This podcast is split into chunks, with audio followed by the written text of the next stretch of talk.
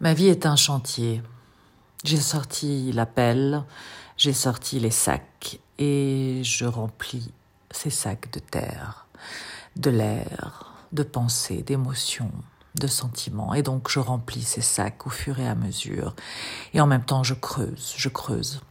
Mais je ne creuse pas dans la terre, je creuse dans l'air, car je réalise que toutes ces dernières années, j'ai passé plus de temps à creuser pour euh, descendre, me descendre, si bas, plus bas que terre, ne dit-on pas.